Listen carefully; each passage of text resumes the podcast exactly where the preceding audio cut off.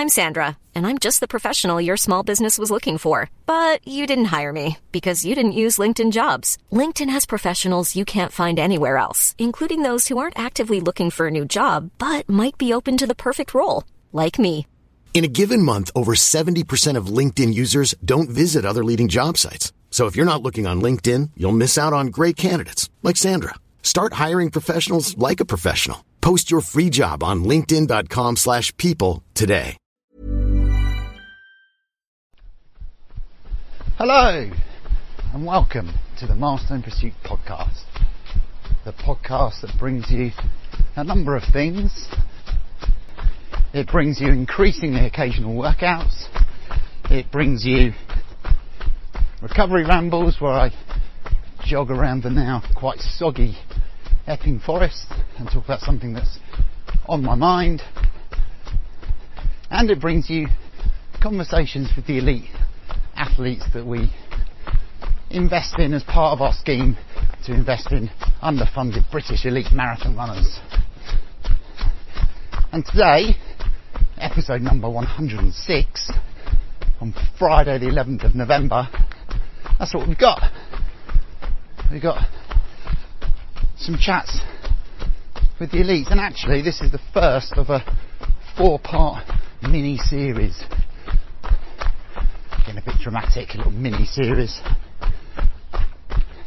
And across the next four episodes, we're going to be talking to the elites about how hard marathons are, but more specifically, how hard it is being a marathoner. So we're going to talk to Natasha, and we're going to do that today. We're going to talk about the Commonwealth Games and how illness impacted upon her performance. We're going to talk next time to Josh about the World Championships and how injury impacted on him. We're then going to talk to Charlotte Purdue about her World Championship experience. And then finally, the fourth part of our mini series, we're going to talk to Tish Jones and we're going to talk to her about long term injury and how to cope and how to get back. And this really is in the backdrop of 2022 being a, a big year for championship marathoning for elite marathoners with the World Championships, the Commonwealth Games, the European Championships, plus all the majors, of course, culminating in New York just last weekend. So a lot going on for an elite marathoner. So big year with big goals, and in the case of our athletes, the ones we invest in, big disappointments. And that's the marathon, really, isn't it? You train for months, you train for years, you work really hard, you make lots of sacrifices, and then on the day, it can all go wrong based on something out of your control or something that you weren't aware of. The great classic is the weather. When the weather impacts upon our performance, it can be very frustrating. But so can illness and injury, as we will hear throughout the four-part mini series. The marathon is also is the marathon is also an exposing and vulnerable place and event because it is largely about the time, isn't it? Especially road marathons, and we can tie our self worth to it, tie our self worth to our time. But that's dangerous. And the reality is that for most of us, no one else really cares apart from us.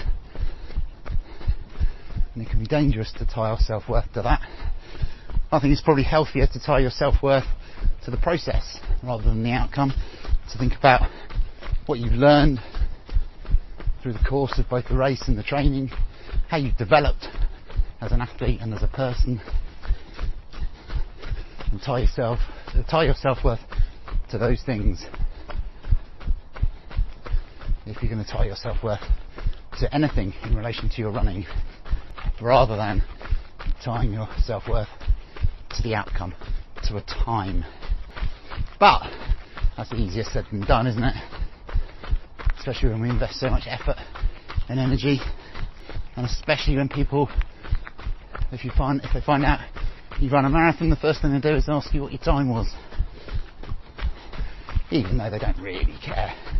252, 253, 255, 258 all sounds the same to most people, but to you it might really matter. But should it? Is the question that I would ask. That's for another day. But that idea of tying your self worth to your time is especially hard for the elite athletes and for professional athletes. Now they have their own self worth to think about within that context, but they also have to think about what their times represent to selectors and to sponsors. So their ability to run fast times becomes important, perhaps beyond self worth. And I think it's hard for elite athletes to admit to their struggles. And there's, as you'll see through the four part mini series, there's an element of denial that goes on. I don't even think it's sort of blanket denial, I think it's conscious denial. They want to put any struggles, anything that's going against them out of their minds. Because running, running marathons, running marathons fast is what they do. And in that sense, to that extent, it's important to both their reputation and their performance that they're positive. And so cutting out negative thoughts is kind of an essential, really.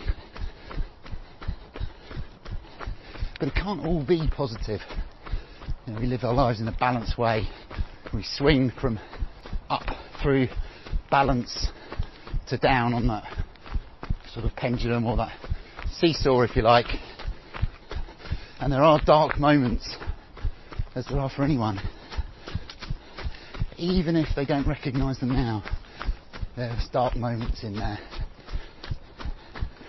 But what they do, and they're very good at doing this, is they reframe the negatives into positives over time. And that's what you'll hear over and over, I think, through the four, through, through, through the four parts and that's what resilience is. Or part of what resilience is anyway. Got that ability to find positives from negative situations, to build and learn, grow and develop. And resilience, of course, is important to all of us in our work and in our lives. And elite athletes are no different. They need that resilience to be able to go again. And it seems to me that each race, each training block, both for elites and for everybody else, is, is an opportunity to do that. It's an opportunity to learn and to grow and develop. Both as an athlete and as a person, irrespective of the outcome. And that's just one of the reasons why running is brilliant. And while marathon running is hard, it is also brilliant. But that's enough. Enough from me. We'll start with Natasha and we'll see what she's got to say about the Commonwealth Games. So, Natasha, the last time we spoke to you on the podcast was before the Commonwealth Games, which seems like a million miles away now. So, it's in July and it didn't go so well, did it? Do you want to tell us what happened and how things have been going for you since? Just give us a bit of an update. Yeah, it definitely seems like a lifetime ago now. But yeah, obviously it didn't go to plan. I was hoping for a medal. Training was going really well, probably the best marathon build up I've ever had. Um, and then obviously race day just went completely not how we planned it. Didn't really know until I, th- I think perhaps when I was warming up, I was like, oh, something's not quite right. But pushed it to the back of my mind because what can you do when you're already there? It's race day. Um, so I think I'm quite good at doing that, just pushing things to the back of my mind and like staying composed. And first half of the race, I didn't feel great, but I kept to the plans, kept in there with the main pack.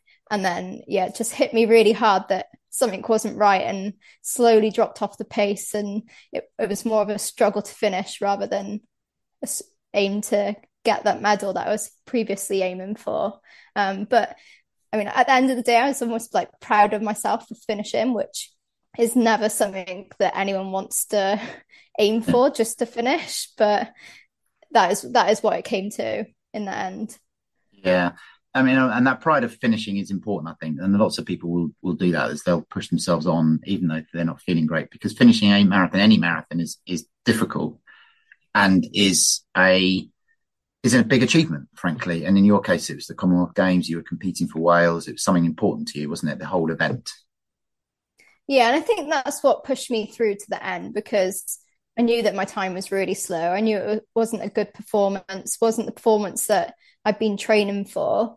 But the amount of Welsh support out on the course as well, like the Welsh flags were, they just lined the streets. So I think for that reason alone, I just felt like I needed to finish that race just for them. Um, in the back of my mind, I was like, well, what's the point? It's going to be a terrible race. I'm nowhere near the position that I wanted, nowhere near the time I wanted. But yeah, I just wanted to finish for them. I didn't want to be that athlete that put all that in for the Commonwealth Games. It was a race that I've always wanted to do and represent my country and then not even finish it. So yeah, yeah. I'm glad I finished. but it was just suboptimal. And just for context, I mean, you ran 240, so it's still fast by most people's measures, and you came 12th. But it's not what you want, like you say, it's not what you went for. And it wasn't a particularly fast race either, was it? So you you would have been you know, a few minutes quicker, you'd have pushed yourself right up the field, wouldn't you?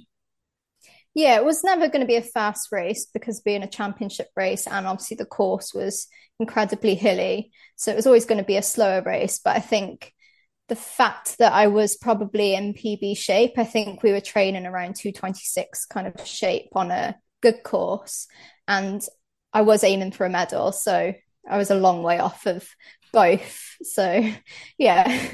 Yeah. And I think that's the interesting concept. So lots of people would think 240, 225, 230, that's not a big difference. But the reality is when they're running at the, at the pace you're running at, five and a half minute miles or slightly slower than that, you that's a big difference. You know, it is, it is quite a big dramatic shift in your perspective of your outcome, as well as obviously the pace that you're running. And obviously, like you say, you were on plan for the first half as well, weren't you? So then to fall off meant that you were running particularly slowly at the end, which is never a great feeling.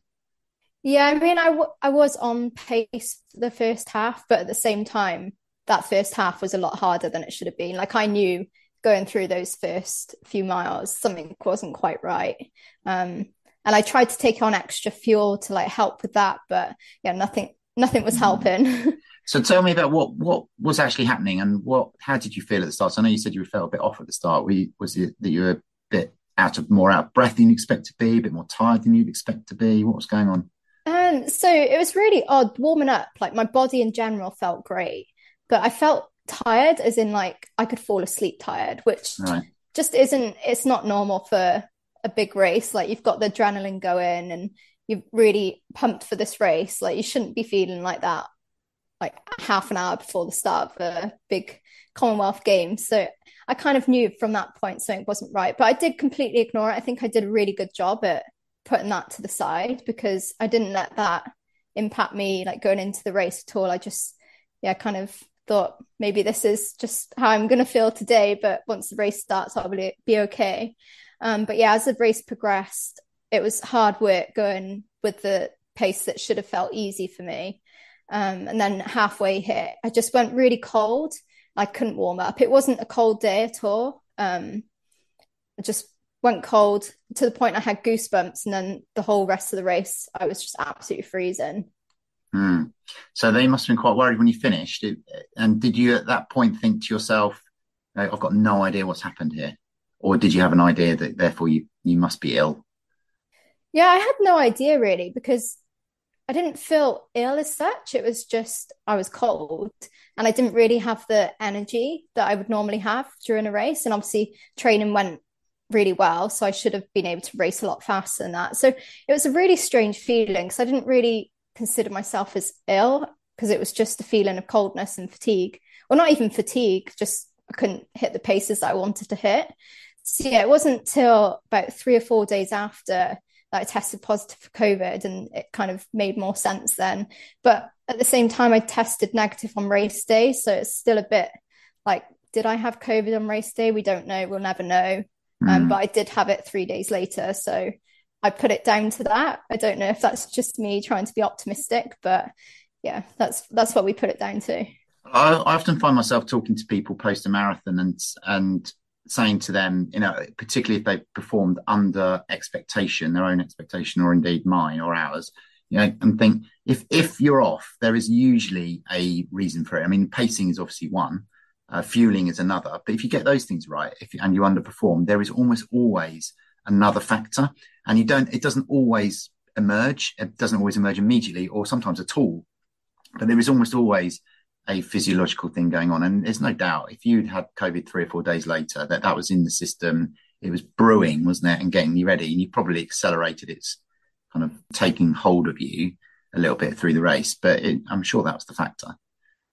Yeah, exactly. And I think I know that my training went well previously. So I know that I was in the shape that I thought I was in. It was just unfortunate on race day that that didn't come together. So I mean, looking back now, now that we're quite a few months on, I can see that. And it's just a case of knowing that I can get back to that shape and I will do it eventually.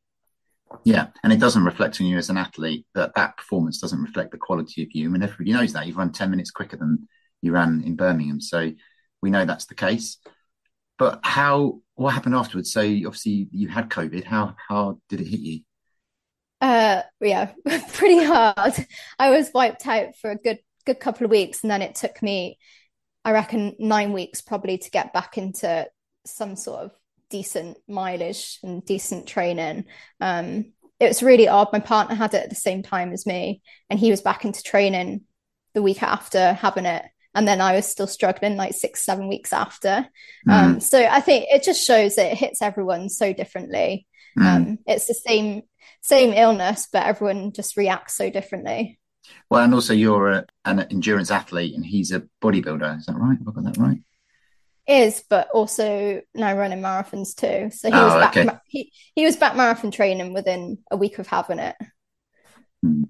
Grumpy face on there. That must have been fun at home, but um, we won't go into that but that is right. It hits people in completely different ways at different times. And I, I, imagine as well, also that your lungs were under a little bit of pressure through the race as well. So they were probably in not in great shape to take COVID on. Um, yeah, so I think you... perhaps I, I delayed the recovery because of running the Commonwealth and actually finishing it, but I wouldn't have changed it going back. I, I'm mm-hmm. glad I finished it. So yeah. You weren't to know. Exactly.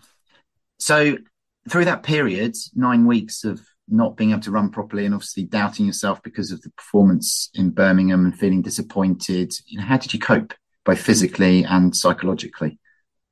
So once I actually got over like the worst of COVID, I, I, was in bed for a couple of days, like I couldn't do anything. But once I got over the worst of that, um, I took a complete break from running because I couldn't really run anyway, and I just did other things that I really enjoyed. So I went camping with my horse, like just things to take my mind off it completely. Um, and then after that, I slowly introduced running, but that didn't really go to plan either because I w- struggled for so long after um, testing negative again.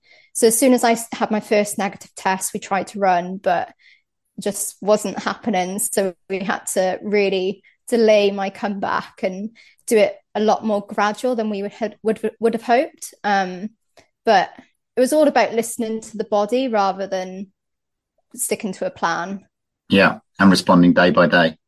Yeah, exactly. And did you try to do anything different with the training? So were you were you trying to maintain intensity at a high level, or were you keeping it easy? Were you incorporating walks? Was there what? How did you approach it? Yeah, so I I was even struggling with easy runs. So I was just it, it, turned out I based everything on heart rate because even like a three mile easy run at nine minute pace, my heart rate was getting up around 160. So obviously that's that's not not good, especially when I could normally run a marathon with my heart rate under that. So yeah, yeah, it was it's just listening to the body, and we were looking at heart rate more. I don't normally go on heart rate throughout a normal training block, but when I was recovering from COVID, it was something that we looked at a lot because it you could the heart rate doesn't lie. So no, quite, and it has a, a, a massive impact on the way you feel.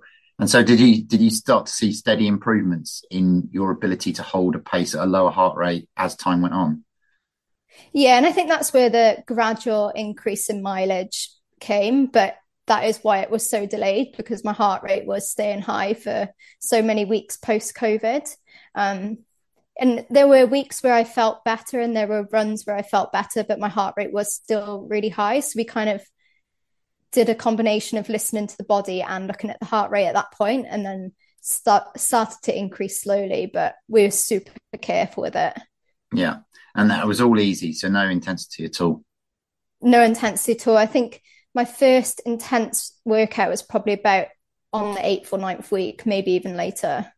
Right. And so even that- even that would be compared to a normal intense workout, it was a lot less volume and not as intense as a normal one. yeah, sure. Start again, starting gently and building back up. So that must have been eight, nine weeks. So that's the end of August. No, end of September. Yeah, yeah, it wasn't. And then, but I seem to once I did the first probably two weeks of more intense workouts, then I would seem to be able to increase quite quick. Hmm. So once you got back to form, it came back quite quickly. Yeah, exactly. So I think I did Swansea 10K. I can't remember when that was, but that was on my second week of hard workouts. That's right. Yeah, I remember you saying, and and you PB'd, did you not? Yeah, so that just shows the Yeah. comeback um, and the time off didn't really impact me too much because I mean I had so much time off and then I come back and PB. So yeah, Well, maybe there's something in the in the rest that you gave your legs during that period, but obviously the heart and the lungs would have been the things that were struggling. Exactly. Hmm. So that, that's quite a telling thing, isn't it? So another thing that tends to happen to people as they go through an injury or an illness cycle is, you know, the panic that you're going to lose fitness and your your performance level as an athlete is going to diminish, and you'll never get it back because that's sometimes how it feels. And I always think when I when I'm ill, I always think, am I ever going to feel well again? And you have this doubt, and the same is true with running. So if you're injured, we go, am I ever going to run well again? But the more we overcome it, the more times we come through something that's difficult, the more we learn actually it doesn't diminish, particularly for marathon runners because you have so much long term strength and it can come back quite quickly. Yeah, I think for me as well, I've had so many injuries, but I've not actually had that many injuries or illnesses where I've been to the point where I'm like, I don't know if I'm going to come back from this. And then that has been the odd couple. There was my knee injury and then my ankle injury. They're probably the only two where I was out for so long. It was like, am I actually going to come back? But COVID was one of those situations as well. When I was eight weeks post COVID, still struggling, Mm. I was thought, am I actually ever going to be able to come back to where I used to be? Especially when you hear some of the horror stories in the media as well. Yeah. It was, yeah, quite hard. But then everything seemed to just click again. I think Swansea 10K was that point where I thought, well, this has come back together again. This is like the start of my progressing back to where I need to be. Yeah. So that must have been a relief.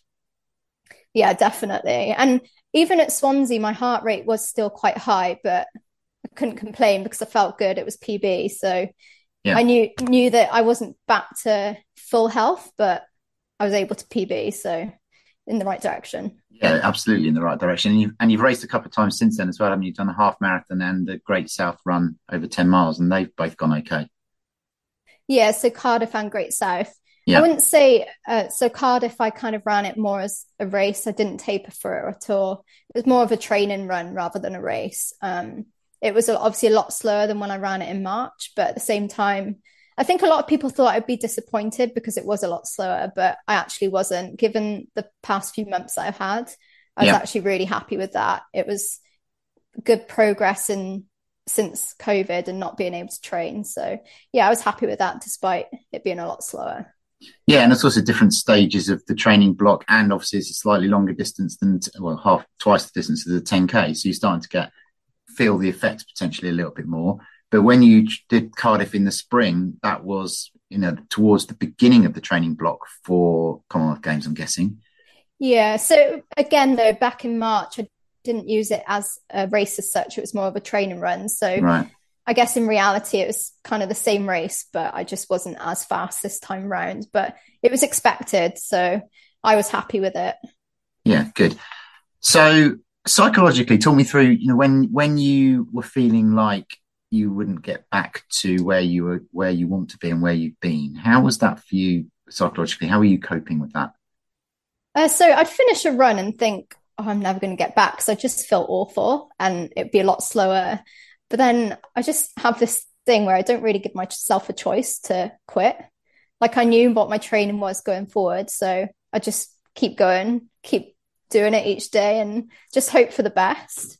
So whilst I guess I did have that negative thought in my mind, I didn't give my option. Um, I didn't give myself the option of quitting. Right. So it was just about taking control of the process really by doing the next day's run, the next day's session, feeding that back into the system. So talking through with your coach, figuring out what you felt was the right thing to do tomorrow and the day after and the day after that, and then taking it one at a time. Yeah. So I guess I was negative, but because I don't give myself the option of quitting, then eventually, if you are going to get back, you're going to get back if you keep keep going at it. And do do do you feel that it impacted upon you in the rest of your life? Did it make work life difficult? Did it impact on things at home? Were you difficult to be around?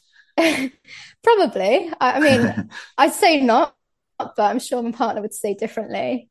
Um, he's always the one saying like, you're so negative. If you're going to have that attitude, then you're not going to get through that workout or you're not going to get through that run. So I think having someone there telling me that as well, that is a massive help.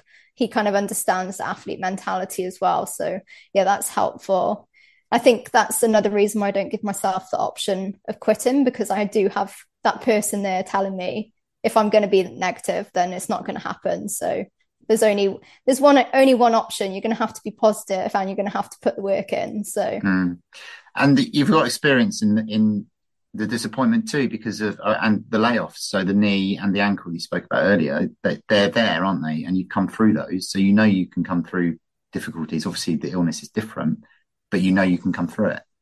Yeah and i think that was actually if anything, I kind of take the positives away from not being able to run now. So, like when I couldn't run because of COVID, that didn't mean that I couldn't do my rehab and prehab exercises for other weaknesses that I have. So, it actually probably strengthened me in areas that I sometimes neglect.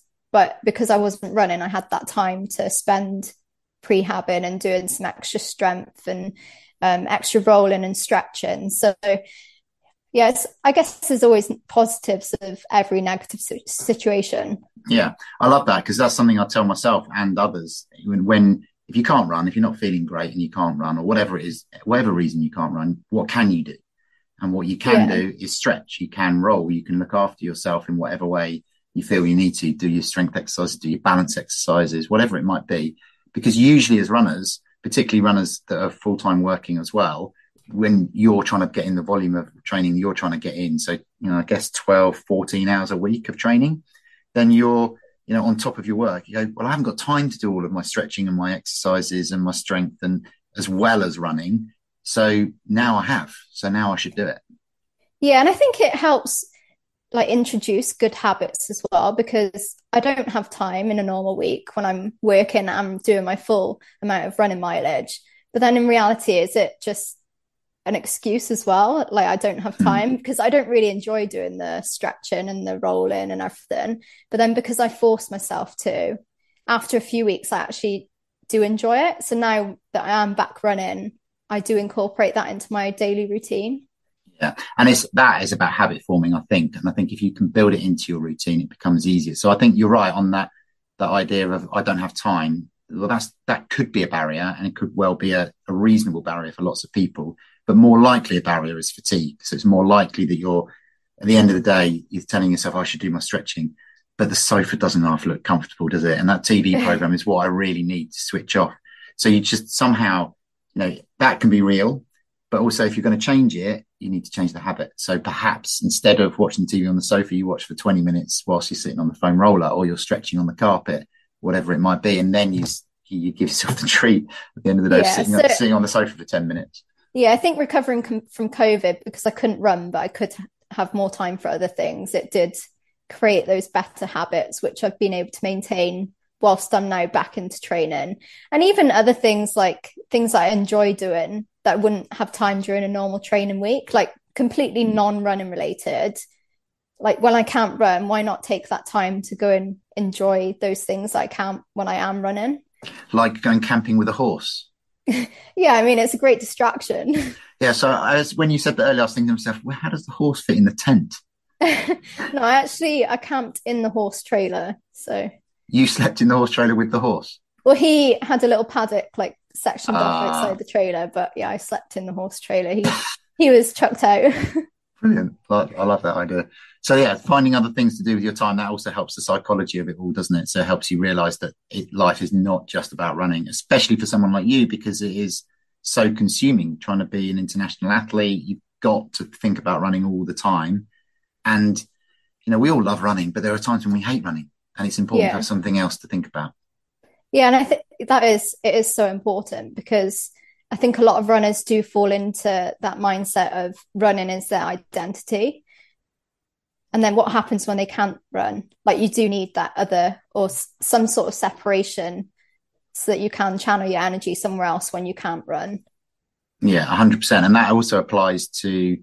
I think that sense of identity applies to you as a runner and your times as well. So I think a lot of people become very attached to the type of runner they are from the times they deliver, and I think people don't really care that much unless you're Kipchoge or unless maybe you're you trying to um, qualify for uh, World Championships or Olympic Games or Commonwealth Games, where time is very important.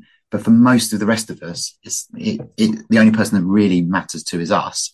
So it's not really a definition of our identity. Yeah, and I think that that's kind of the story with the Cardiff um, half just gone. Like it wasn't anywhere near my PB, but it was a represent, repres representation of where I was at that point, and I was happy with that because it was progress for where I was. Exactly. Yeah. So you were progressing from where you were in July and August, where you couldn't run at all. Exactly. Yeah. So I mean, I'm sure there were people out there that looked at my time compared to my PB and, and compared to Cardiff previously and thought, wow, she's got slow. But in reality, that is just part of being an athlete. And we're all human. We're all going to have struggles at some point. Yeah, exactly. And what I think is interesting about running as opposed to other sports in this context is that you is so is so exposing. The marathon in particular, because people are so obsessed with the time, so they know how fast a marathon should be run and what's impressive and what's not. But when you look at ball sports, for example, you know, you look at a tennis player or a footballer and you'll go, oh, he wasn't played very well today, or she was a little bit off colour, you know, but there could have been a dozen things under the surface that we just don't know about that are affecting that. And it could be, you know, they're carrying an illness. It could be they're due on a period or they're, they're having their period and that's affecting performance. And the same is true of an athlete, but it's so expected that you'll conform to what people think you're going to deliver every time. But the reality isn't just, it cannot be that simple. Yeah, and obviously that is always our aim to be at our optimum peak every single race. But in reality, we are we are all human. Perhaps I shouldn't have raced, but at the same time, it's Commonwealth, so it only comes around every four years. Yeah. And at the end of the day, you've raced for Wales now. You've raced in the Commonwealth Games, and that can't be taken away from you. It wasn't the best day of your life in the sense that obviously you underperformed versus what you wanted to do, but there's reasons behind it. But you still managed to achieve something that is important to you. Yeah, exactly. And yeah, I wouldn't wouldn't take that back now. Even even the state that I was in at the end, yeah, I wouldn't change it for the world. Great. And now you can take that on and you can take that into whatever it is that you, you do next. You know, you've got that strength to push through. And I think we knew that anyway, based on some of your previous marathon performances, that you, that you don't quit and you do push on through. But now you, hopefully you feel even more confident in your ability to do that. And to the next race, whenever that might be, you're super ready for. Yeah, hopefully that's the plan. Well, great. Well, thanks for sharing that with us. It really is, it's difficult to hear a professional athlete or an elite athlete talking about how hard it's been and how hard they find it to run. But it's also reassuring because it's so common for everybody to go through peaks and troughs. It cannot, running doesn't, isn't perfect for everybody all of the time. It does go up and it does, does go down. And we have to think about progression and, and process rather than outcomes and absolutes, I think. So thank you very much for sharing that. Thank you. Okay, there you go, you heard it. There is an element of denial in there. But she pushed on through the race even though she knew performance was going to be subpar because it was important to her. The Commonwealth Games was important to her and to that, for that reason she put out of her mind the idea of stopping It was never a consideration. So that's the first thing that we can see from that conversation. The second thing is the nature of underperformance. And I sort of talked about that a little bit. That when people underperform against their own expectations in a, in a race, it is very rarely because I ran shit. Or even worse, or it's never actually that I am shit. It's never, it's never that. There's always something behind it. There's always a reason. And that's what we're looking for. We're not making excuses. We're looking for reasons so that we can build as we go forwards. And there'll always be something physiological or psychological. And once we can identify it, then we can do something about it. But it's only by recognizing it that we can do something about it. Third thing that we can take from that conversation, I think, is about habits and distractions. Maybe they're not the same thing, but it's about doing something different. So not focusing all of your energies around running, so that you can move your self-worth on from being tied to your running. There's more to you than your marathon time. But it's also about building those habits that can help you in the future. And remember that something we talked about before around habits in a, an old recovery ramble somewhere is that habits form from triggers. So you do something and then that leads to something else. It's like when I put my trainers on, my dog, Coco, thinks that means she's going to go for a run. Sometimes that's true and sometimes it's not, but it's a habit that she's formed. And we're the same, people are the same. So if you can create those habits in the times when you can't run, those habits around stretching, and strength and conditioning, based off triggers. So it could be when I sit down and watch TV, I'll stretch for 10 minutes beforehand, or whatever it is. Form the trigger, form the habit. If you do that now, while you're struggling, you've got a better chance of carrying on again when you get back to full fitness and running. And then the fourth point is about recovery and about being patient through that. Something I rattle on about all the time. What was interesting for me in there was how Natasha framed it as not a choice. It's not a choice to not exercise, it's not a choice to take things slowly. And choice is something that Josh talks about too. You know, you said earlier that you were never going to stop. It never even crossed your mind to stop. No. If you can eliminate the choice, then you don't even think about it. And we'll hear a lot more about that and other things relating to Josh next time in our four part mini series. But in the meantime, I hope you enjoyed today's recording. I hope you're looking after yourself. And until the next time, please take care.